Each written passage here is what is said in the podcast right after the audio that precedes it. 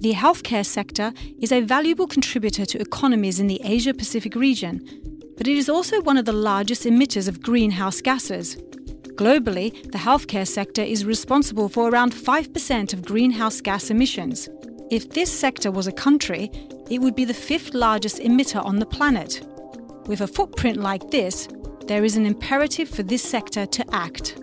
I think digital uh, health definitely offers a lot of promise, not just in terms of sustainability, lowering the carbon footprint of healthcare. And digital health is not only contributing to mitigation, but it also can be a climate adaptation uh, response of the health sector as well.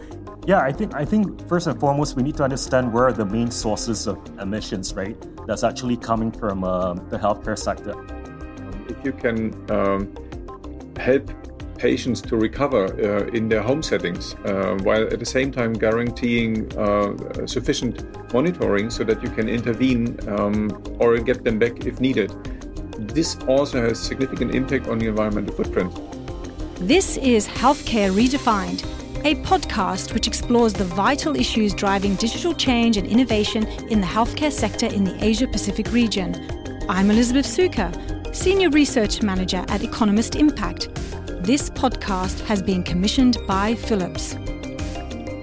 Welcome to our final podcast of the series, where we will explore what is driving emissions in the healthcare sector, to what extent greenhouse gas reporting is taking place, and what mitigation and adaptation efforts are needed. Should there be a focus on renewable energy sources or buying medical goods from sustainable suppliers? And can digital models of care be utilized in this new push for decarbonisation? Globally, 30% of healthcare emissions come from the East Asia Pacific region, according to a recent Arup report. And this region is behind others in its net zero healthcare plans. Of course, there are local initiatives, but the big reveal came in the COP26 meeting in November 2021 an ambitious program was announced, which included developing sustainable low carbon health systems. High emitters were expected to commit to a set target date to achieve net zero emissions ideally by 2050. Some countries in the Asia Pacific region signed up, including the island state of Fiji with a population of around 900,000 and Indonesia with 274 million odd citizens. But others were glaringly missing such as Australia, Thailand, Malaysia, Singapore, and South Korea, just to name a few. Playing catch up? Yes, but let's not be too harsh. Look at Europe. For instance, the trailblazer is the UK with a clear decarbonisation healthcare plan and net zero targets, but other countries do not have these. I am very pleased to welcome my three guests. Dr. Renzo Guinto, Chief Planetary Health Specialist at the Sunway Center for Planetary Health, Malaysia, and Director of the Planetary and Global Health Program at St. Luke's Medical Center in the Philippines. Dr. Renard Siew, Climate Reality Leader for the Climate Reality Project and Climate Change Advisor at the Center for Governance and Political Studies. And Robert Metzke, Global Head of Sustainability at Philips. A big welcome to everyone. I would like us to take a big view and look at the Asia Pacific healthcare sector and this trajectory in meeting net zero. Which countries are standing out, which ones are not doing a great deal, also how much the sector contributes to greenhouse gases. Renzo, what are your thoughts on this? Well, thank you very much for having me in this conversation. Asia Pacific, in terms of building climate smart, climate resilient health systems, I think there are some positive examples, stories uh, that we can already identify in the region. So we're not starting from scratch. Although, you know, what you mentioned a while ago that only two countries in the Western Pacific region actually committed to the COP26 uh, health program that was launched last year in Glasgow. I think we need to do better. So, for instance, um, here in the Philippines, uh, a country that has been frequented by you know, more than 20 typhoons each year. These typhoons are growing uh, in number and in severity. I think a lot of hospitals here have already uh, begun incorporating uh, resilience uh, initiatives and measures, uh, making sure that hospitals are the last buildings standing when these extreme weather events uh, do strike. But when it comes to decarbonizing the health sector, decarbonizing our healthcare facilities, I think that's that's still a big challenge, especially in the low and middle income countries that are in the region. Um, many hospitals in this region do not even have access to reliable electricity to begin with, and so how can they start, um, you know, thinking about decarbonizing, reducing their carbon footprint when in fact they're still, you know, these facilities are still very much wanting or in dire need of, you know, facilities, uh, infrastructure to make sure that there's electricity in the uh, operating uh, theater or that uh, there's um, you know the presence of reliable supply chains, for instance, for, for vaccines, as we are now seeing during the pandemic. Thank you for that, Renzo. Renard, are there any particular countries in the region that stand out for you? Is there any particular country that you think should be doing much more in this area? Yeah, I would say that in the Asia Pacific region, like it's a bit of a mixed bag. There are certain countries that definitely stand out, like Singapore, for example. A lot of the publicly listed uh, hospitals, for instance, do have quite mature reporting when it comes to their carbon emission practices. But I would say perhaps not so much uh, with the other neighboring countries, um, especially if there are small medium enterprises because we are looking at the healthcare sector in totality, not just hospitals, but also those that are involved in manufacturing of uh, equipment and transportation, uh, among many other things. And, and these small SMEs, uh, I would say, tend to fall behind uh, the curve in terms of you know just struggling to really report um, and, and monitor how much carbon emissions are they actually emitting year uh, on year. And this is really where the challenge is. You know, like what, what we call the scope three emissions. Uh, the reality is that if we want to tackle climate change as an issue in totality, you, we have to, you know, like really focus on, on making sure that all ecosystem players actually do their part in, in reporting and monitoring and mitigating the, the impacts of climate change. I'm glad you mentioned scope three carbon emissions, as this is a new language that the healthcare sector will need to get to grips with. Scope 1 covers direct emissions from owned sources. Scope 2 covers indirect emissions from the generation of purchased electricity and heating, cooling consumed by an organization. And Scope 3 includes all other indirect emissions that occur in the supply chain. In the healthcare sector, the majority of the emissions come from Scope 3. Robert, how do you see the emissions of the healthcare sector? So if you look at the global context, then on average, the healthcare industry is, I think, about contributing something like 4% to the global emissions, uh, which sounds not so much, but it's actually more than airlines or shipping lines. And especially in the developed countries and also in the region uh, in Asia Pacific, that is closer to 8 to 10%. Um, so I think if you ask uh, who can do a lot, um, the more advanced the countries, uh, the more they are currently already emitting. But if we want to extend healthcare to uh, those three and a half billion people, half of mankind that do not have access to quality healthcare, uh, many of them uh, in Asia Pacific also, we need to find ways to reduce the carbon emissions um, also in the advanced uh, countries and maybe not say first access uh, and then decarbonization, but find solutions to leapfrog um, and also start uh, with digital solutions uh, in these developing countries that have a lower carbon impact per, per treatment to find ways forwards to provide sustainable and accessible healthcare at once.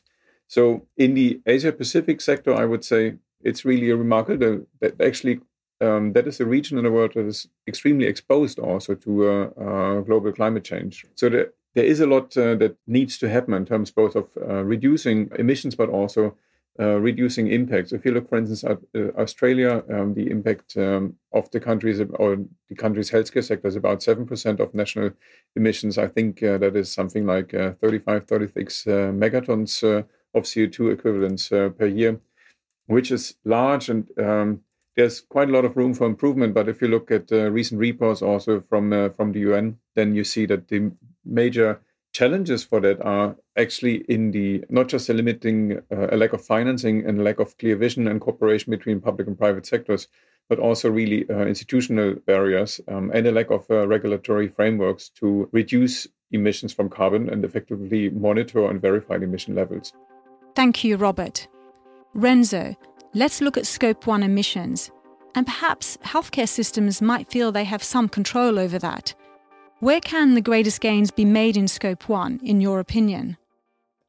Well, I think, you know, one area where we can make, you know, huge difference is when it comes to reduction of anesthetic gases in the healthcare system in the operating theater. I think now among the anesthesiologists there are vigorous discussions already happening as to you know which specific anesthetic gases can be uh, promoted that are good for the patients but also good for the planet as well. So I think that's one area. But also I think you know, in terms of um, you know green building design, you know, really lowering the carbon footprint that uh, is emitted by our buildings. Uh, many of our buildings within the healthcare system are not just you know causing um, emissions, but also you know there's a concept called uh, sick buildings because they're also making people kind of you know feeling distressed and uh, you know the workplace is not conducive for uh, healthy and um, you know for good well-being among both the workers and the patients alike. So i think these are just two arenas where we can really uh, start uh, lowering the emissions of healthcare under the scope 1 category i am glad you raised anesthetic gases which are powerful greenhouse gases renard What's your take on Scope 1? What areas in Scope 1 would you like to see more attention? First and foremost, we need to understand where are the main sources of emissions that's actually coming from um, the healthcare sector. I think a large majority of this primarily comes from uh, the usage of hospital uh, equipment. So you have some medical technical equipment like MRI, X-ray, which are very energy intensive. Then there are also building equipments like you know your autoclaves, uh, decontaminators, uh, fume carpets, among many other things.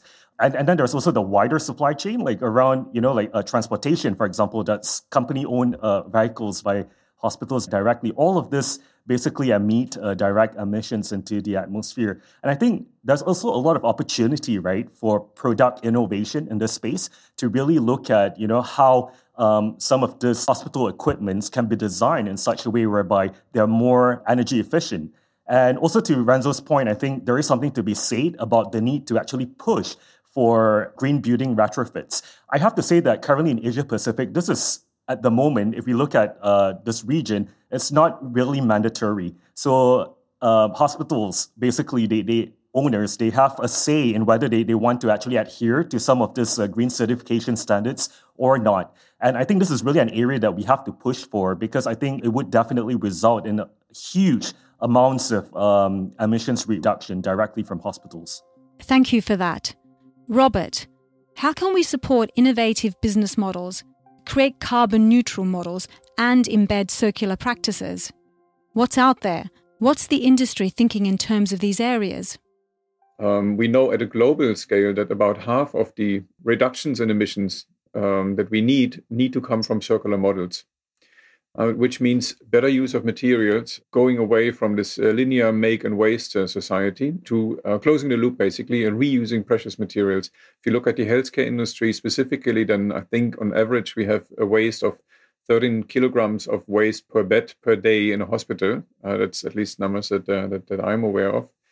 So that's that's massive. Um, so if you ask me what can hospitals do, um, and you just talked about scope one also, uh, I think it starts in hospital indeed with um, energy efficient equipment uh, that can be addressed through the manufacturers, uh, for instance, with eco design programs.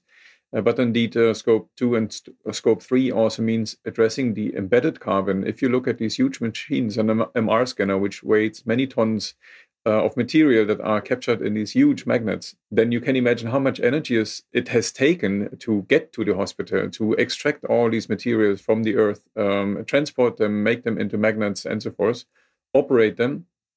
So, there it's really important also to extend the technical life cycle of these things and to design, for instance, uh, machines in a different way, in a modular way, so that you can reuse the magnet uh, and not just use it maybe for five years or seven years or 10 years, but maybe even 15 years. Thank you for that, Robert. I like this idea of extending the technical life cycle of equipment. The UK's National Health Service has produced a net zero supplier map. From 2027, all suppliers will be required to report targets and emissions and publish a carbon reduction plan aligned to net zero targets. And from 2030, suppliers will only be able to qualify for NHS contracts if they can show progress through published reports. Renzo, you work at the St. Luke's Medical Centre are they asking suppliers to provide products that meet certain green credentials? Are hospitals in the Philippines asking similar questions of suppliers, or is this an early conversation still? I think hospitals and the healthcare systems as a whole are now starting to think about how can we make sure that we procure these uh, commodities, these materials that we require for healthcare provision in a way that is sustainable, that is respectful of the planet's boundaries, so that we are not doing any further harm to the planet as we also um, you know improve and take care of our human patients. So i think that consciousness is is starting. And sure you know in terms of devices and you know medicines i think that's an area where green procurement is is starting to really gain traction. Uh, but there's one area where uh, there's also room for more innovation, and you know, very few hospitals, not just in Asia and the Pacific, but also globally, are starting to uh, look into this. And you know, what I'm referring to is the area of of food, because hospitals are also providing food to their patients and to their staff. You know everyone who goes to the hospital and uh, to healthcare facilities will will require some sustenance. Um, and so how can we make sure that even the food that we provide are also sustainably produced in a low carbon fashion? That's an important call out on food waste in hospitals as it's not often addressed Robert, picking up on this idea of sustainable procurement, can you comment on what role suppliers need to play in this and how healthcare systems can better deal with Scope 2 emissions, that is, emissions around energy. Perhaps healthcare systems feel they have very little control over trying to source renewable electricity or gas. Philips is also having to address Scope 2 emissions, so what lessons can we learn from the industry here? So, if uh, hospital chains also signal to their suppliers that they understand this deep connection between planetary health and human health, um, and uh, this broad understanding of the oath of doing no harm, um, then they can also uh, articulate much clearer to their suppliers what they expect and how to reduce, help them reduce their scope two and three uh, emissions. So that comes to us then in terms of uh, green procurement uh, requests, for instance, or tender requests. Elizabeth, you mentioned the NHS, for instance. I think just recently stepped up and decides to allocate 20 to 40 percent of their tender points, so to say, uh, to towards sustainable uh, criteria, including planetary uh, but also social impact criteria, which is fantastic. we see that also amongst the health leaders, key opinion leaders globally, uh, this is an, a topic that is really top of their mind. Uh, so all this helps to convey the message to the supply chains of the hospitals, and then of course. Uh, um, we are, as a technology provider, a part of these supply chains. So, what we do, for instance, uh, we produce globally carbon neutral since 2020. We have our own wind farms. We use 100% uh, renewable electricity globally. Uh, we have power purchasing agreements. We share these insights also with our suppliers. I like that idea of the wind farms. Yeah, exactly. So we have wind farms in the United States, uh, for instance, here in the Netherlands, um, and power purchasing agreements many other parts of the world. We have a program to phase out fossil fuels all across uh, Philips. We uh, use an internal carbon price, for instance, to have these signals. So all of that helps uh, to create that awareness um, and be able to um, offer uh, products, services, and solutions that help uh, the hospital to reduce their emissions. Great point. Thank you for that, Robert. Renzo, I would like to pick up on this idea of wind farms and other cleaner energy sources, such as solar energy. How much control can healthcare systems have over Scope 2 emissions and their sources of electricity? So the healthcare system does not have full control over the electric grid or the power plants. But certainly, we do have the power, and I said we because I'm part of the healthcare sector as well. We do have the power to influence decision making, energy, you know, in, in energy policy, energy related investments. Um, and you know, in the Philippines, we always say that we are so gifted with lots of renewable energy options. In fact, they can be summarized in an acronym. It's called Big Show: B biomass, G for geothermal, S for solar, H for hydroelectric, O for ocean thermal, W for wind. And you know, you mentioned the wind farms. So it's part of the big show. They're all existing, not just in the Philippines, but in many countries in the Asia Pacific region. But they remain largely underutilized. You know, a lot of the Asia Pacific countries are still building coal plants despite their commitments under the Paris Agreement and also the more recent Glasgow Pact. And so, how can hospitals be the driver of energy policy, you know, transformation? I think we should be using the health evidence that we have that renewable energy is healthy energy. They emit less, uh, not just greenhouse gases, but also different kinds of air pollutants, uh, these noxious uh, gases that we emit uh, to the atmosphere that kill our lungs and our hearts. And also, I think we need to walk the talk within the healthcare sector. So, you know, last year I conducted a very rapid case study uh, analysis of several hospitals in the Philippines that already embraced solar power and it's quite amazing to hear you know the different enablers why they committed to solar it it starts with high level leadership you know the CEO must be believing in this endeavor Healthcare Redefined is a podcast series commissioned by Philips. And now here is a word from our sponsor.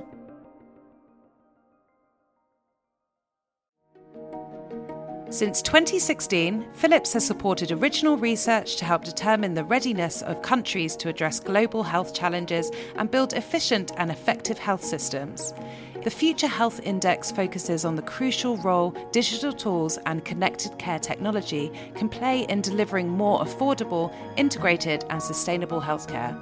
With almost 3,000 healthcare leaders surveyed across 15 countries, the 2022 Future Health Index focuses on how data and advanced analytics are giving healthcare providers new tools which enhance their ability to deliver care to all sectors of their communities, both in and out of traditional settings. Click the link in the show notes to access the report. The COVID pandemic accelerated the uptake of digitalization in the healthcare sector. But to what extent can virtual care or telehealth become future models of care, while at the same time helping healthcare systems to decarbonize? Studies indicate that telemedicine does reduce the carbon footprint of healthcare, primarily by reducing transport associated emissions it would seem sensible for policymakers to assess the potential of digital health as a climate change mitigation and adaptation strategy. Using digital health as a climate policy may motivate Asia Pacific leaders to commit to it. It could also offer other benefits, such as reduced costs, increased access to healthcare, and improved quality, as we have heard in the previous episodes of this series. Robert, how do you view digitalization and digital models of care in terms of decarbonization and sustainability? Thanks. I think they cut on many sides. So it's very interesting to see that digitalization not just not makes does not only make healthcare more accessible, but I think it really also helps to drive uh, uh, enables lower footprints. It starts with optimizing care flows. If you can treat patients outside of hospitals, which are very energy intensive, um, if you can help patients to recover uh, in their home settings, while at the same time guaranteeing uh, sufficient monitoring so that you can intervene or get them back if needed. This also has significant impact on the environmental footprint. So that's just one of the benefits. Then think about patient flow scheduling, uh, which is, I mean, if you look at the patient journey hospitals, how arduous they are sometimes, right? You have to come back to make an appointment, then to come back for the diagnostics, come back for the treatment. So if you optimize these uh, these flows in a hospital, uh, you reduce the logistical movements, and also it's much less hassle for the uh, for the patient, a much pleasant, more pleasant journey. So there are many examples um, where this type of digital solutions have direct impact on the patient experience, on the clinical outcomes, and on the environmental side. Thank you for that. Renzo, are you in agreement with that? Can digital services have a major impact on greenhouse gas emissions and sustainability in our healthcare systems? I think digital uh, health definitely offers a lot of promise, not just in terms of sustainability, lowering the carbon footprint of healthcare, uh, but also, for instance, uh, as already mentioned a while ago, bridging uh, long-standing divides in healthcare access. We've seen that here in the Philippines. You can imagine we are a country of 7,000 islands, but now digital health is already uh, providing uh, healthcare access, primary care access to many Filipinos who live in uh, far flung areas which by the way are also affected by climate change. And so, you know, digital health is not only contributing to mitigation, but it also can be a climate adaptation uh, response of the health sector as well. But I think we also need to continuously evaluate digital health because we want to make sure that digital health, first and foremost, is also of high quality, is safe for patients, ensures the effectiveness and efficiency of healthcare provision, in the same way or uh, as as while it also reduces the carbon footprint and improves uh, equity in healthcare access. So i guess if we just really look at digital health from a more holistic standpoint we will definitely reap a lot of benefits but also we will be able to mitigate some of the perhaps risks or you know downside of digital health uh, and avert these challenges when anticipated and well studied. Renard do you concur with Renzo? With digital health, we need to assess its risks and benefits, but it seems to tick the climate change mitigation and adaptation boxes. What are your thoughts on it in terms of sustainability? Well, I think if we were looking at this from a climate mitigation perspective, like obviously if you're cutting down on travel, the need to actually travel to you know clinics or hospitals, there's obviously huge you know savings uh, in terms of, of emissions on that end. But I think it's equally important to also start looking at things from a health uh, equity perspective. Not everyone is granted a similar access, right, to digital health. You know, in the Asia Pacific region, we have about 420 million people still who don't even have basic access, right, to things like electricity, connectivity to the internet. In Malaysia, like a couple of months ago, uh, there was actually a student who had to climb up to the top of a tree just to get connected to internet. So I think all of these issues really need to be looked at in, in totality, is sort of a systems thinking approach uh, before we actually decide that you know we're going to go you know full trunk like 100% digital. I think uh, prior to that, that, there needs to be sort of a balance in, in, in sort of a traditional uh, our traditional way of actually approaching uh, healthcare accessibility versus uh, promoting things like telemedicine. Thank you. Another area that we're probably only starting to think about is how to optimize care pathways so they reduce the environmental impact of treatment. We may start by looking at individual clinical pathways and decide that if two pathways are equivalent in terms of patient optimization, then we would opt for the sustainable one. Renzo, where are we on that discussion trajectory? It seems like it's very early days, in my opinion, but I'd like to hear your thoughts.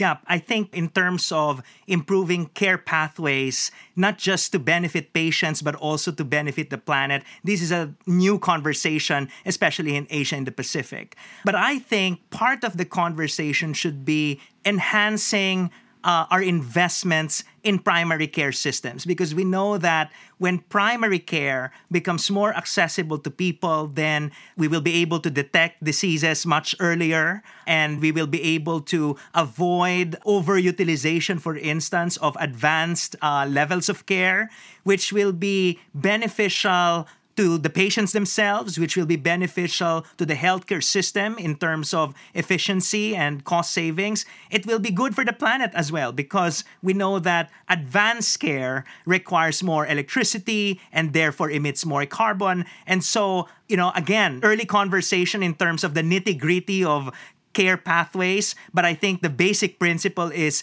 if we invest more in primary care then there uh, we will be benefiting this wide array of benefits that I just mentioned. Usually, hospitals and healthcare systems will produce an annual report looking at the quality of care they provide to patients. Renard and Renzo, how would you describe the progress of the healthcare sector's reporting on sustainability in the Asia Pacific region? I mean, sustainability reporting has always uh, existed. Like we're you know, like you have leaders such as uh, the Global Reporting Initiative, GRI. Uh, in fact, there's a whole alphabet soup uh, on frameworks, tools, standards, guidelines that, you know, like we can actually report in terms of uh, how well uh, an organization or a sector is doing in terms of sustainability. And, and that in itself uh, seems to be a huge challenge because a lot of the sustainability specialists or people that I've spoken to in the healthcare sector, they say that they're really um, confused like with all of this uh, different jargon that has uh, surfaced like especially in the past uh, decade. And in fact there is a need to call for a harmonization of these frameworks to actually ensure that uh, some of the indicators that are reported on are actually comparable uh, you know from one hospital to another for instance that there is some sort of comparability. Because if you don't have that it's basically a chicken and, and duck conversation. You cannot actually move the needle uh, forward in terms of improving transparency on environmental, social, and governance disclosures if you don't have, uh, you know, like hospitals or you know the healthcare sector reporting on indicators that are similar. I think this is something that is at the early stage uh, for the region's hospitals. And I think to reinforce what Renard was saying, we need to build internal capacity within the health sector and across hospitals and health facilities in the region to be able to be familiar with the language of sustainability, the metrics that are being used, the way you report, but also how to make sure that you go beyond greenwashing, you know, that you uh, end up representing, uh, oh, we did this tree planting activity and we started this uh, waste management campaign within our facility, but there are no true and deep, you know, commitments and actions being done to really lower the carbon footprint, lower the emissions and the ecological impact of healthcare throughout its life cycle. And so I think you know there's a role for uh, health professional schools to be part of this endeavor. We hope to see more training programs for healthcare leaders to be able to contribute uh, to this uh, endeavor of sustainability reporting. Thank you so much for that. I also think healthcare professionals can act as major advocates of change. This was seen last year where more than 600 organizations representing over 46 million health workers signed the Healthy Climate Letter, calling on national leaders to address the climate crisis. I would like to focus the last part of this discussion on the future. Robert, what do you hope to see in the Asia Pacific region on sustainability, as it does seem to be very exposed to the effects of climate change? So I would hope that we see a very strong movement of healthcare leaders in the Asia Pacific region to team up, exchange best practices, agree on clear uh, reporting standards, to also enable that trust, to also reach out to their suppliers and supply chains to build these capabilities capacities together. Um, and also to reach out to the public decision makers to start a dialogue from the patient and care provider perspective about what does sustainable healthcare need, what type of regulation this needs to be in place to facilitate that. And again, climate and CO2 doesn't stop at borders of countries. It's fantastic to see national champions or heroes and great uh, care providers that take the lead. We need that. But at the same time, we also need to reach out, I think, across borders and uh, use the, the space in Asia Pacific to see what can be done in the region together. Thanks for those points. And I like the idea of exchanging best practices. Renard and Renzo, what are your hopes for the future? Yeah, I just wanted to start off with this quote that says uh, you can't manage what you don't measure. So for me personally, my wish list is to see, you know, Asia Pacific healthcare uh, sectors like leaders really step up to the plate to improve maturity of carbon reporting, really understanding and digging deep as to, you know, in terms of understanding what their scope one, two, and three emissions are. And also to have a clear strategic roadmap and plan, right, to actually mitigate uh, the impacts of climate change. So it's not just about making empty promises, saying that, yeah, we want to uh, get on this bandwagon uh, of net zero trajectory, but not really articulating how they would actually do that. I'm very hopeful despite all the challenges that we've been discussing over the past several minutes. And my hope comes from the young people, the next generation of healthcare leaders and health professionals in this region. Now there's a large conversation among young doctors, but also nurses and other health professionals who are saying we cannot just be treating human patients on a sick planet. We need to take care of both. And so I think that is a, a huge paradigm shift that is happening in healthcare. And it's the young people that are igniting and advancing this cause. And I think that's definitely an important source of hope. Lovely words to end our series on. The future will be driven by young people entering the healthcare sector who are also digital natives. Understanding the origin of emissions and producing effective sustainability roadmaps, including a role for digitalization, will help us to better manage climate change and decarbonize. Planetary health is a concept here to stay, and we need to adopt a systems thinking approach, bringing key stakeholders together not just those in healthcare, to deal with this complex challenge. This is the final episode of the Healthcare Redefined series. Thanks again to our sponsor, Philips, and our guests, Dr. Renard Siew, Robert Metzke, and Dr. Renzo Guinto. If you like what you have heard, please follow the podcast series on your favorite podcast apps or visit the Healthcare Redefined website where you can find all our podcasts, articles, and videos on the digital transformation of healthcare in the Asia Pacific region. You can find relevant links in the show notes.